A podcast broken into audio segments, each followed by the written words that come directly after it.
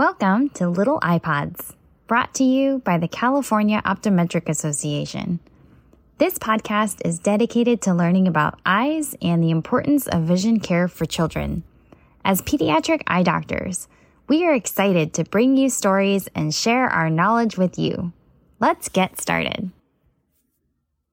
Hi, everyone. Welcome to our episode on what is done in an eye exam.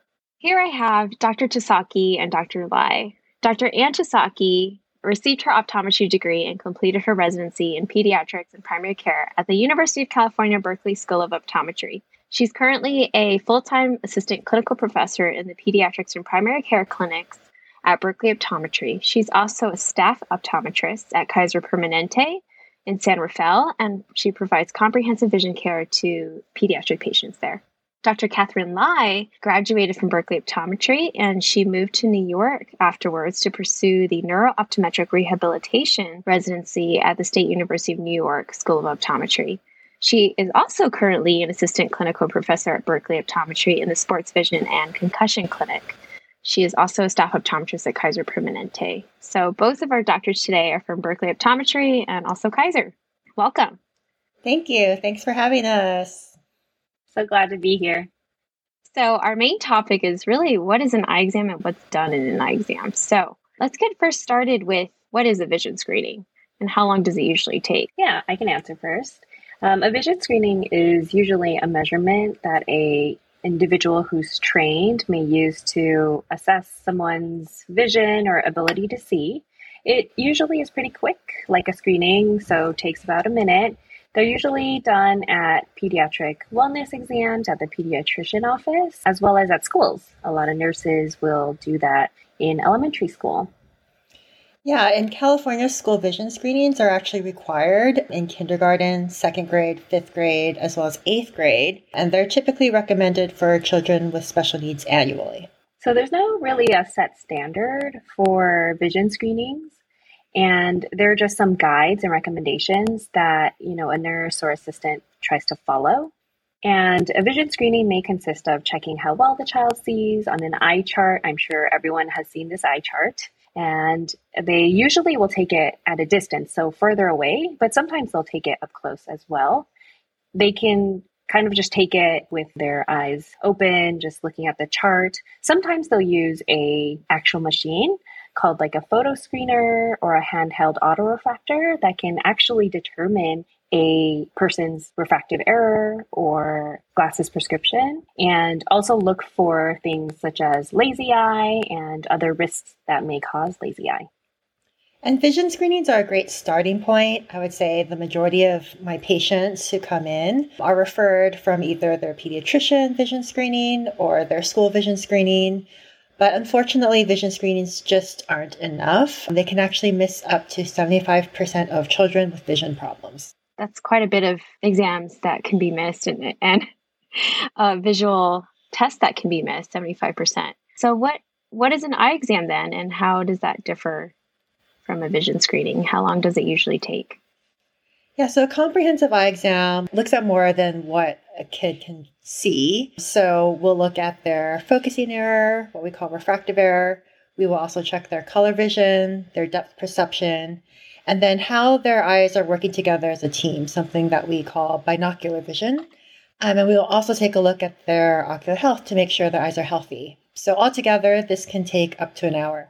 Yeah, so much longer, it sounds like, than a vision screening. And how is this tip different than the vision test at the pediatrician? And are vision screenings really not enough?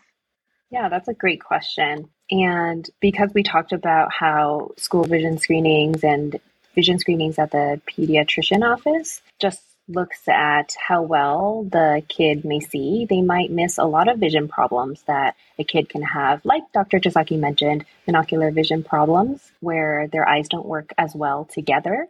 Yeah, I have a great example. Um, I had a five-year-old patient a couple of months ago who came in for his first eye exam. And according to his mother, the past few years, he had actually been screened at his pediatrician's with a, what sounded like a photo screener. His mom mentioned that he had to look into an instrument. And both of those times, the instrument was not able to get a reading in one of his eyes. But they were like, you know, it's probably just an instrument error. We'll check it again the following year. So it'd been a couple of years where it had been unable to get a reading. And then this past year, they switched the vision screening they did, and they had the patient look at the eye chart to see how well he could see. He passed that test. And the reason why he ended up in my exam chair was because he started noticing that one eye was a little bit blurrier than the other. So his mother brought him in to see me. And it turned out that he actually had a cataract in that eye, which is why he couldn't see as well. And also probably why the photo screener hadn't been able to get a reading in that eye for the, his previous vision screenings. So that's one example where both types of vision screenings that we that are typically used weren't able to catch what was really going on in this patient. And Doctor Tasaki, that's such a great story. Could you clarify what a cataract is and how it might affect your vision and why it would affect this young boy? That is a great question. So cataracts, we actually typically expect to see in adults as we get older. So that's when the lens inside the eye starts to get a little bit cloudy. So it's almost like you're starting to have to look through a dirty windshield. And it's pretty rare in children. There's different reasons why it could happen in a younger patient. But yeah, it could definitely permanently affect their vision if they're trying to see through a dirty windshield. Obviously, it'd be really hard for them to do that. You brought up a great point that he passed the vision screening test, but he wasn't seeing as well. You know, I wanted to mention that vision screenings, they're just a screener. So they don't actually look at the best vision that a child in this case might have.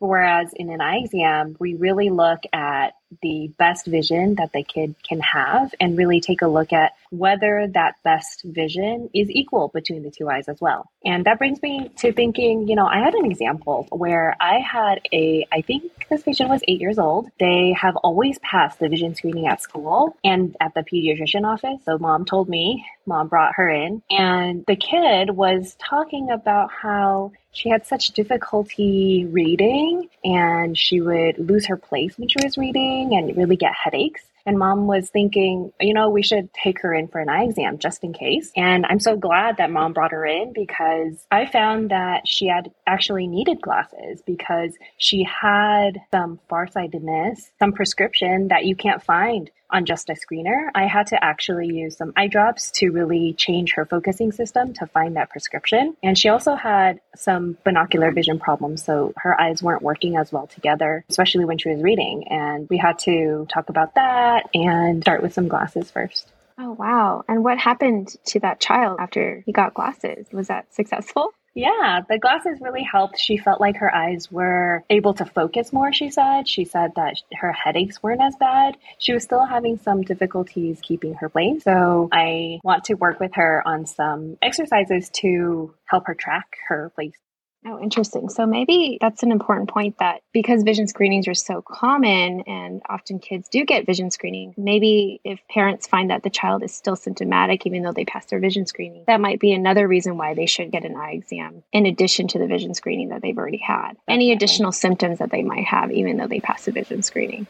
Those are great examples. And another question I had was, is there any situations where a vision screening did lead to, like, was there any successful outcomes from a vision screenings that you've had?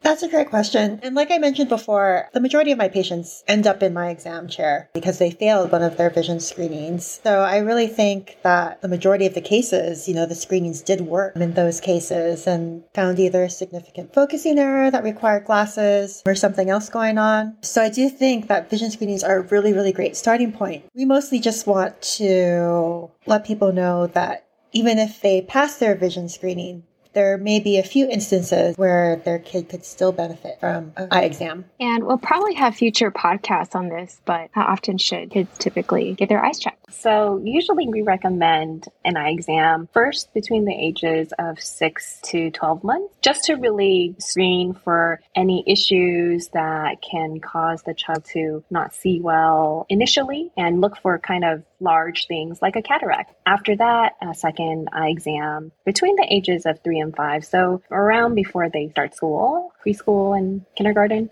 And then after that, probably annually starting before first grade. Wow. You would recommend, you know, as young as six months to have an eye exam. You know, six months is quite young. How are eye exams typically catered to children? Yeah, especially in our young patients, our infants, we have to rely a lot more on our objective clinical and diagnostic tools to assess them. But for the older patients, we can also use tests that are much more kid-friendly and fun, so they feel like they're playing games in their exam, like looking for happy faces and other things. A lot of times in my exam, I'll perform something that we call retinoscopy, which is a more accurate objective measurement of the kid's focusing error than a photo screener or an autorefractor. And this technique uses what we call retinoscope to shine light into the patient's eye. And then the reflection of that light off the retina is what tells us what the child's refractive error is. Oh yeah, Tasaki has all the fun tools. We try to keep it fun for them. Yeah, and I don't know if she mentioned, but she has Frozen D V Ds and other movies. And other toys to keep their attention.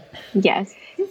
So how can parents find a, an optometrist to evaluate their children for an eye exam? Yeah, I think a great resource is to use the American Optometric Association website. Their website is A O A dot org. They have an area where you can type in your zip code and find a doctor near you. Or there's local optometry associations all around California. And if you reach out to them, they can help you get in touch with a local optometrist in your area. Um, there's also InfantSEE, infant and see like S E E, which is a great resource because they will help to identify optometrists who are more comfortable seeing younger patients. Even though most optometrists can see pediatric patients, there are actually optometrists like myself, who have been residency trained in pediatric optometry. So we are set up to really see younger patients and are more comfortable seeing pediatric patients. Great to hear about that. So thank you for listening. If you want to contact us, the California Optometric Association contact info is contact at coavision dot org. And we hope to hear from you soon. Thank you, Doctor Tasaki and Doctor Lai, for joining us in this conversation. Thanks for having us. Yeah, so glad to be here. Thank you so much.